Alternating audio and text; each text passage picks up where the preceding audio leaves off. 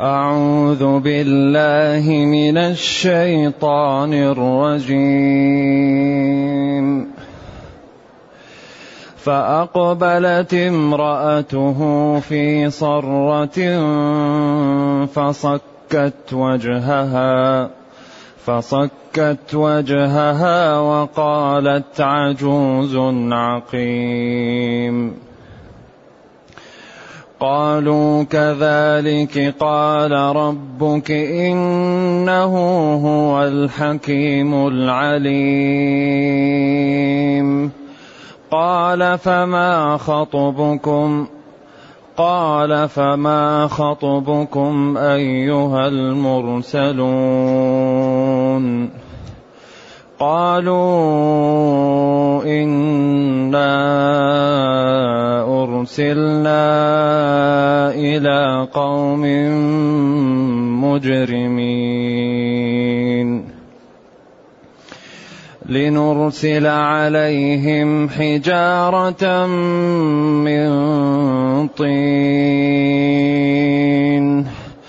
مسومة عند ربك للمسرفين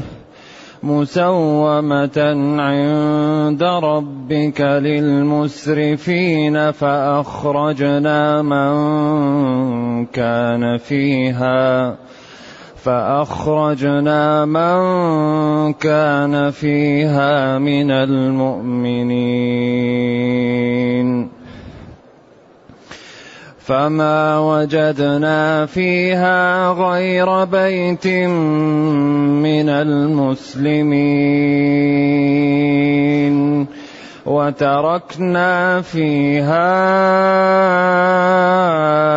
ايه للذين يخافون العذاب الاليم وفي موسى إذ أرسلناه إلى فرعون بسلطان وفي موسى إذ أرسلناه إلى فرعون بسلطان مبين فتولى بركنه وقال ساحر او مجنون فاخذناه وجنوده فنبذناهم فأخذناه وجنوده فنبذناهم في اليم فنبذناهم في اليم وهو مليم وفي عاد اذ ارسلنا عليهم الريح العقيم وفي عاد اذ ارسلنا عليهم الريح العقيم ما تذر من شيء أتت عليه إلا جعلته كالرميم ما تذر من شيء أتت عليه إلا جعلته كالرميم وفي ثمود إذ قيل لهم تمت تمتعوا حتى حين فعتوا عن امر ربهم فعتوا عن امر ربهم فاخذتهم الصاعقه فاخذتهم الصاعقه وهم ينظرون فما استطاعوا من قيام وما كانوا منتصرين وقوم نوح من قبل انهم كانوا قوما فاسقين والسماء بنيناها بأيد وإنا لموسعون والسماء بنيناها بأيد وإنا لموسعون والأرض فرشناها والأرض فرشناها فنعم الماهدون ومن كل شيء خلقنا زوجين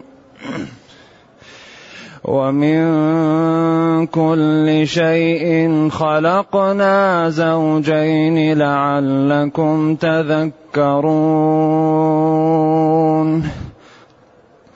لعلكم تذكرون ففروا الى الله ففروا الى الله اني لكم منه نذير مبين ولا تجعلوا مع الله إلها آخر ولا تجعلوا مع الله إلها آخر إني لكم منه نذير مبين الحمد لله الذي انزل الينا اشمل كتاب وارسل الينا افضل الرسل وجعلنا خير امه اخرجت للناس فله الحمد وله الشكر على هذه النعم العظيمه والالاء الجسيمه والصلاه والسلام على خير خلق الله وعلى اله واصحابه ومن اهتدى بهداه اما بعد فان الله تعالى لما ذكر عن ابراهيم أنه سارع في إكرام, إكرام ضيفه وأن الضيوف لما لم يأكلوا أوجس في نفسه وأن الرسل أخبروه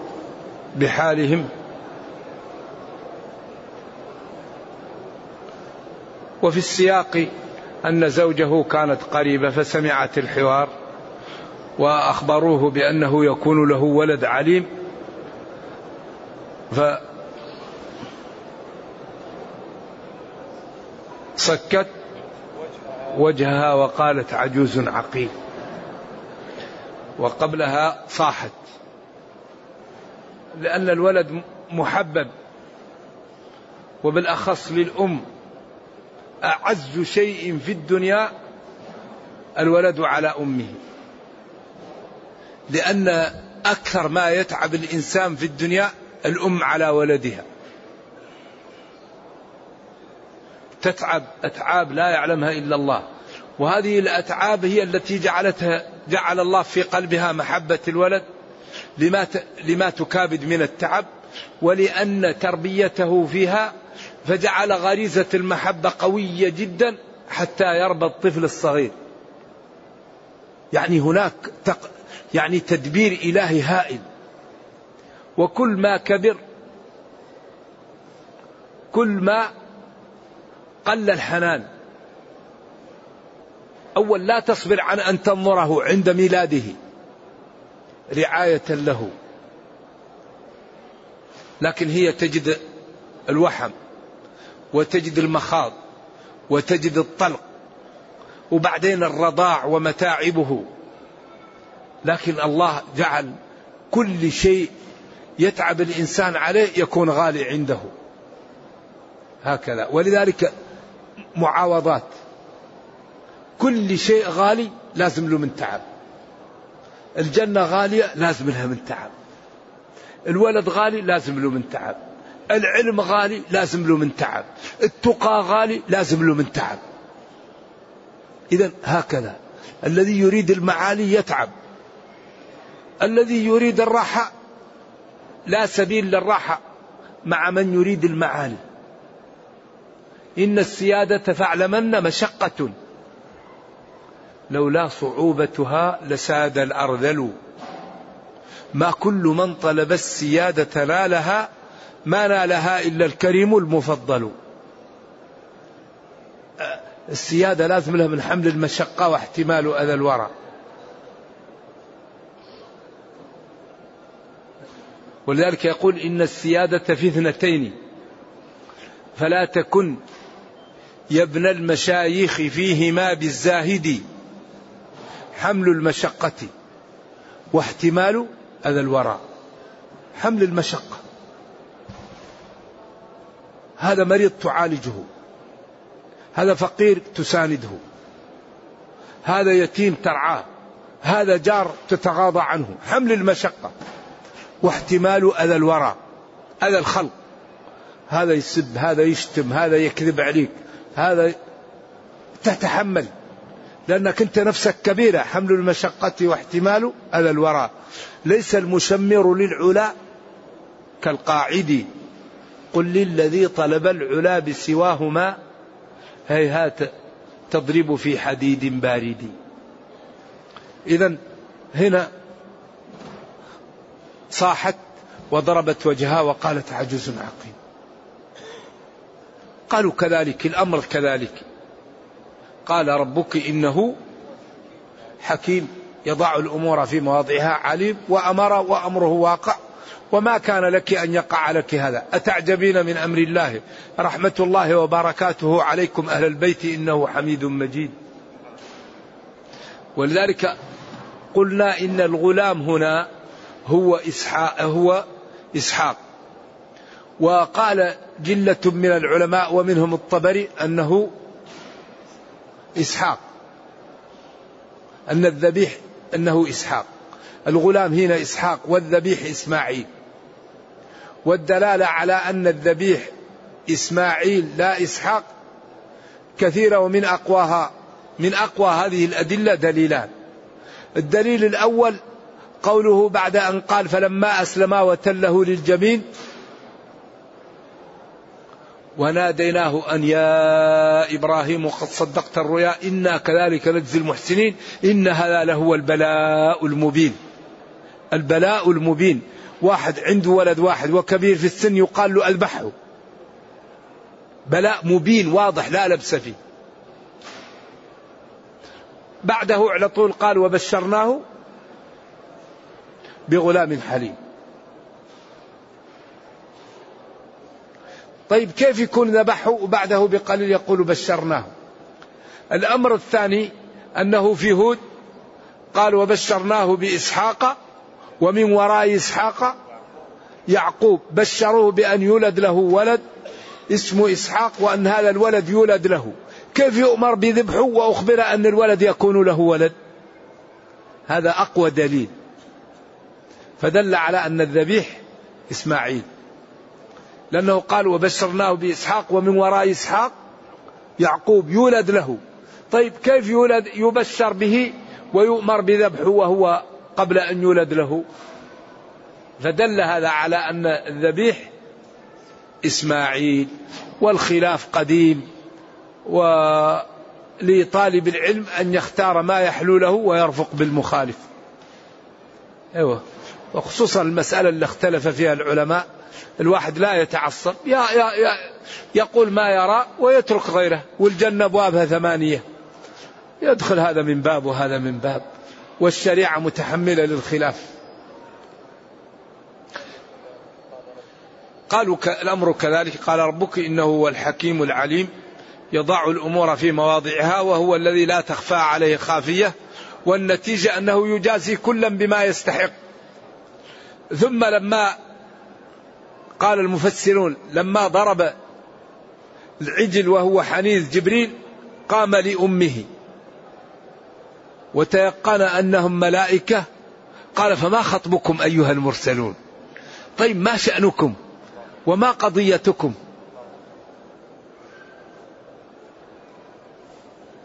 قالوا إنا أرسلنا إلى قوم مجرمين قالوا شأننا أن ربنا أرسلنا إلى جماعة مجرمين قوم لوط لنرسل عليهم حجارة من طين مطبوخ مسومة معلمة عند ربك للمسرفين قيل إن هذه الحجارة التي أخذوها أنها مكتوب عليها كل واحد تقتله وقيل معلمة بعلامات وقيل غير ذلك هذه الحجارة يعني معلمة ومبينة وموضحة لهؤلاء المسرفين على أنفسهم بالكفر وبالعمل الشنيع فهذه القرية التي لم تذكر وفهمت من السياق فأخرجنا من كان فيها من هذه القرية من المؤمنين فما وجدنا فيها غير بيت من المسلمين لأن الإيمان إذا جاء الحال يكون هو والإسلام بمعنى واحد تنوع في العبارة فما وجدنا فيها غير بيت من المسلمين اللي هو لوط وابن و وابنتيه أما زوجه فكانت كافرة منافقة وكانت هي التي تخبر قومها بضيوفه وكان يستاء من ذلك ويتألم حتى قال عند مجيء الملائكة قولته المحزنة لو أن لي بكم قوة أو آوي إلى ركن شديد لأنه حاول معهم يا قوم هؤلاء بناتي بنات الحي هن أطهر لكم وأفضل فاتقوا الله تعالوا أتزوجكم إياهن فاتقوا الله ولا تخزوني في ضيفي أليس منكم رجل رشيد قالوا لقد علمت ما لنا في بناتك من حق وإنك لتعلم ما نريد عياذا بالله فهنا وقع في نقطة الصفر تألم ألما لو أن لي بكم قوة أو آوي يرحم الله لوط كان يأوي إلى ركن شديد كان يأوي إلى الله ولا أقوى من الله ولذلك أرسل عليهم جبريل وطمأنه وقال له يا لوط إنا رسل ربك يا لوط إنا رسل ربك لن يصلوا إليك وأخذ جناحه ومسحه على وجوههم فلم يبق في الوجه مكانا للعين والأنف والفم فبقى الوجه كالكف كالقفاء وأخذ جناحه ورفعه بهم وقلبها ورماهم بال عياذا بالله قالوا رمى من كان متطرفا منهم رمي بالحجارة المعلمة عليه ومن كان داخل القرية رفع جبريل جناحه بالقرية حتى قال أهل السماء سمعوا صياح الديكة ونباح الكلاب في القرية وقلبها بهم والمؤتفكة أهوى قلبها فلم يبق منهم أحد إذا هذه الأسلوب يتنوع دلالة على جمال القرآن وعلى حسن أسلوبه وعلى إعجازه وعلى صدقه وتثبيتا للنبي صلى الله عليه وسلم وطمأنة له وتخويفا للكفار وأنهم إن لم يرجعوا عما هم عليه فيحل بهم ما حل بالأمم الكافرة قبلهم ففي هذه القصص فوائد عظيمة إنا أرسلنا إلى قوم مجرمين لنرسل عليهم حجارة من طين أي الحجارة معروف أنه هذا الذي تراه يكون منه الجبال وهي أنواع لكن لما قال من طين فعلم أنها طبخت حتى أصبحت كالحجارة أيوة فالسياق يدل على أنه طين مطبوخ حتى أصبح كالحجارة مسومة معلمة عند ربك للمسرفين على أنفسهم في الكفر والطغيان والعصيان والضلال فأخرجنا من كان في القرية من المؤمنين فما وجدنا فيها غير بيت من المسلمين وهو بيت لوط لوط وابنتيه وتركنا فيها أي في القرية آية علامة للذين يخافون العذاب الأليم ولذلك أخفض محل محل هذا المحل عياذا بالله البحر الذي وقع قريب منه العذاب لا تعيش فيه الحيتان الآن يقال له البحر إيش الميت محل العذاب آثار العذاب وكالح إلى الآن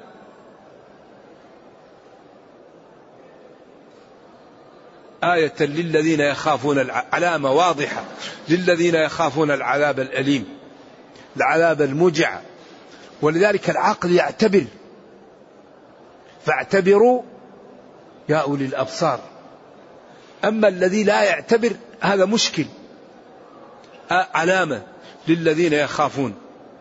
عذاب الأليم فلا يكفرون ولا يعصون ولا يتمادون على الطغيان ولا يسخرون من دين الله ولا من أهل دينه وفي موسى وتركنا في موسى أيضا آية وفي موسى تركنا في موسى آية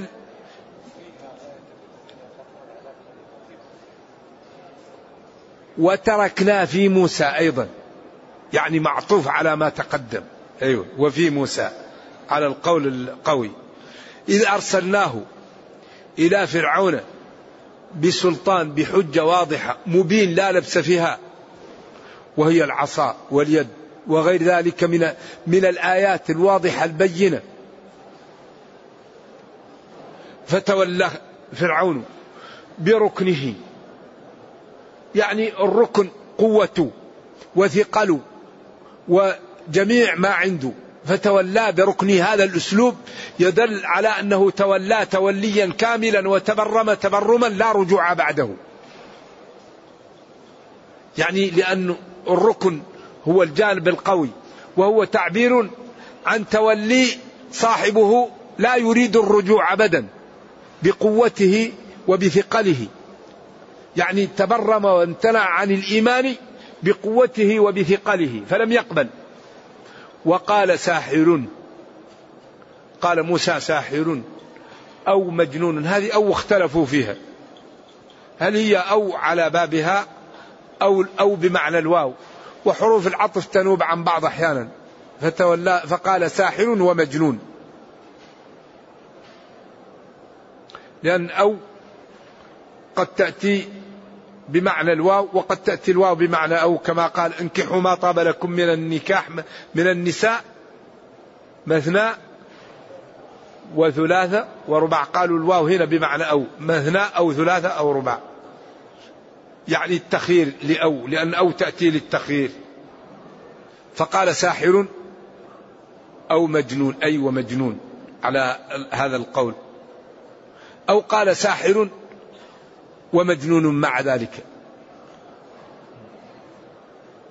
فأخذناه وجنوده أخذناهم أخذ عزيز مقتدر كما هو مبين في الأعراف وفي الشعراء وفي غيرها وفتحنا البحر وجعلنا الماء يقوم كالجبل من هذه قدرته يخاف من هذه قدرته تمتثل اوامره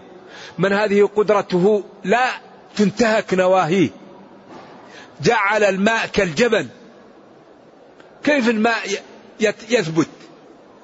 من غير ما يكون ثلجا ضرب العصا فكان كل فرق كالطود كالجبل العظيم جعل في الجبل 12 طريق وبعدين يبس فلما تشوشوا من بعض جعل لهم نوافذ في الطود جعل لهم نافذة ينظروا إلى بعض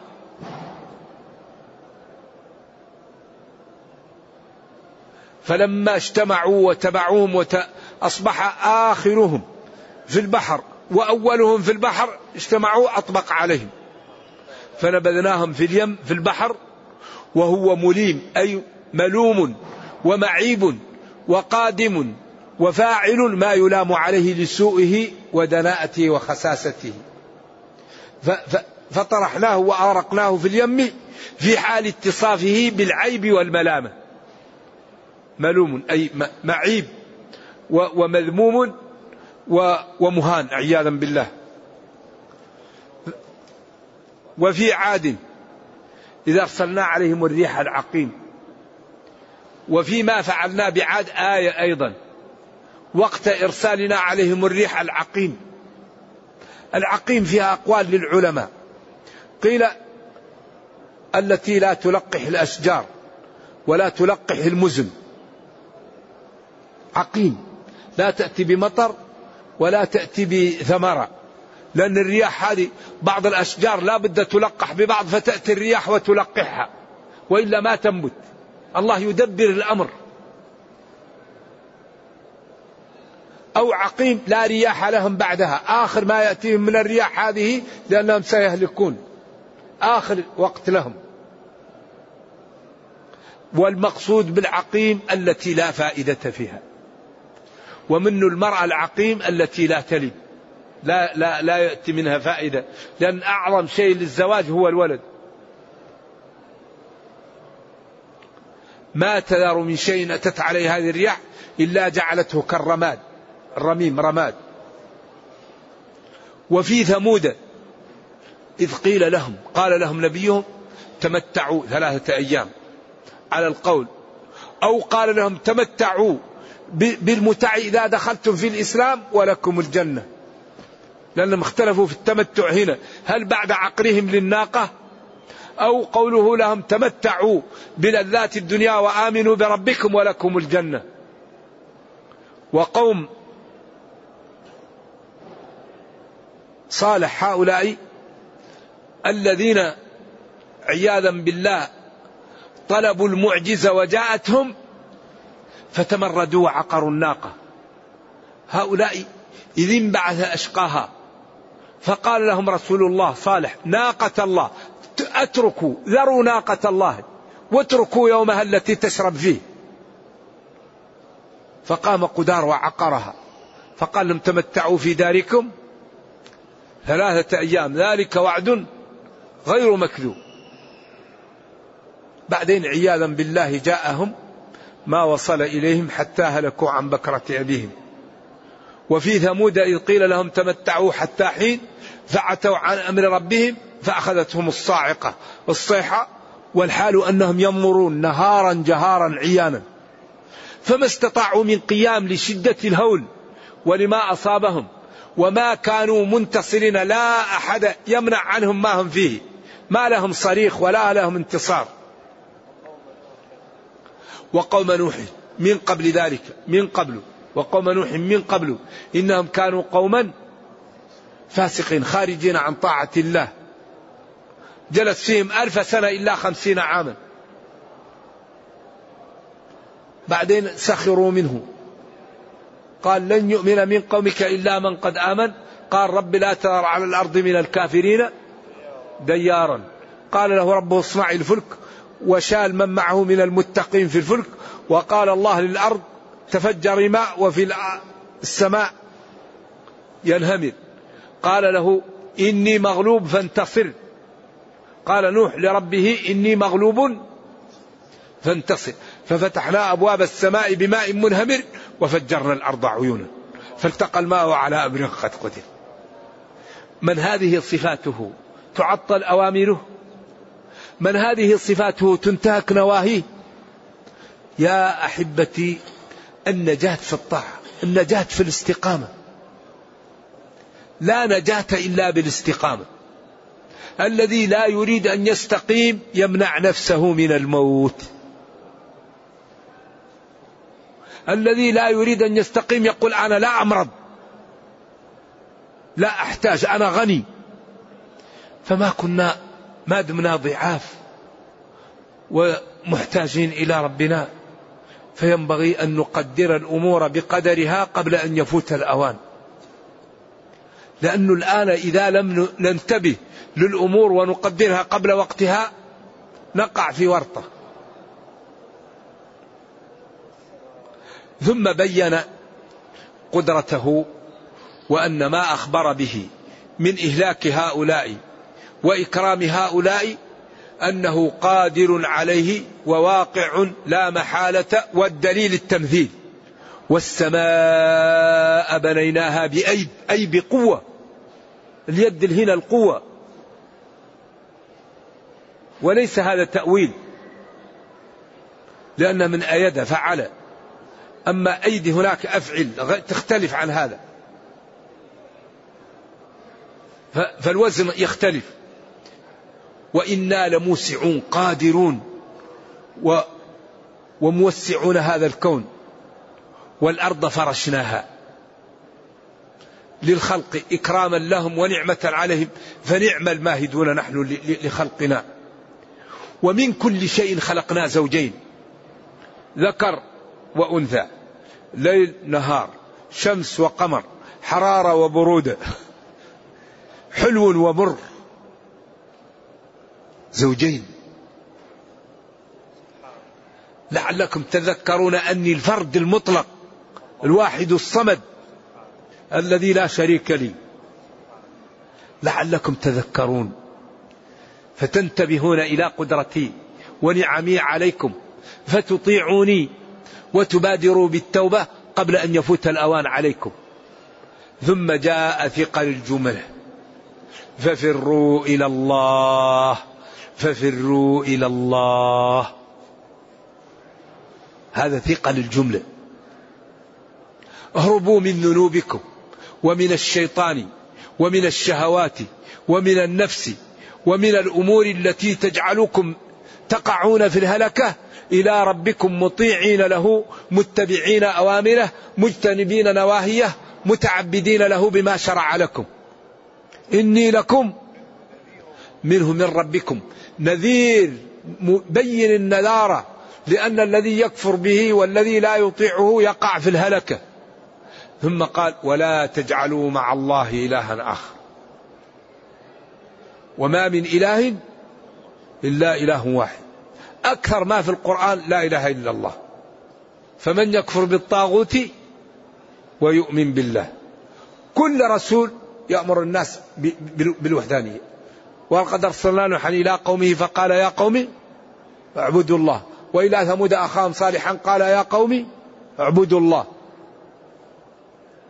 هنا قال ولا تجعلوا مع الله إلها آخر تصيروا مع الله إلها آخر غيره إني لكم نذير مخوف بين النذارة وهذا ثقل الجملة لذلك حري بنا أن نعطي وقتا لكتاب ربنا حري بنا أن نصحب هذا الكتاب نمتثل الأوامر نجتنب النواهي نعمل بالأحكام نتخلق بالأخلاق نتأدب بالآداب نسعد في دنيانا نرحم في أخرانا يغنينا ربنا يعزنا يدفع عنا يعطينا ما أردنا ينبغي أن نقوم بالصفقة التي بيننا وبين ربنا لا ننسى أن ربنا قال لنا أوفوا بعهدي أوفي بعهدكم نرجو الله جل وعلا أن يرينا الحق حقا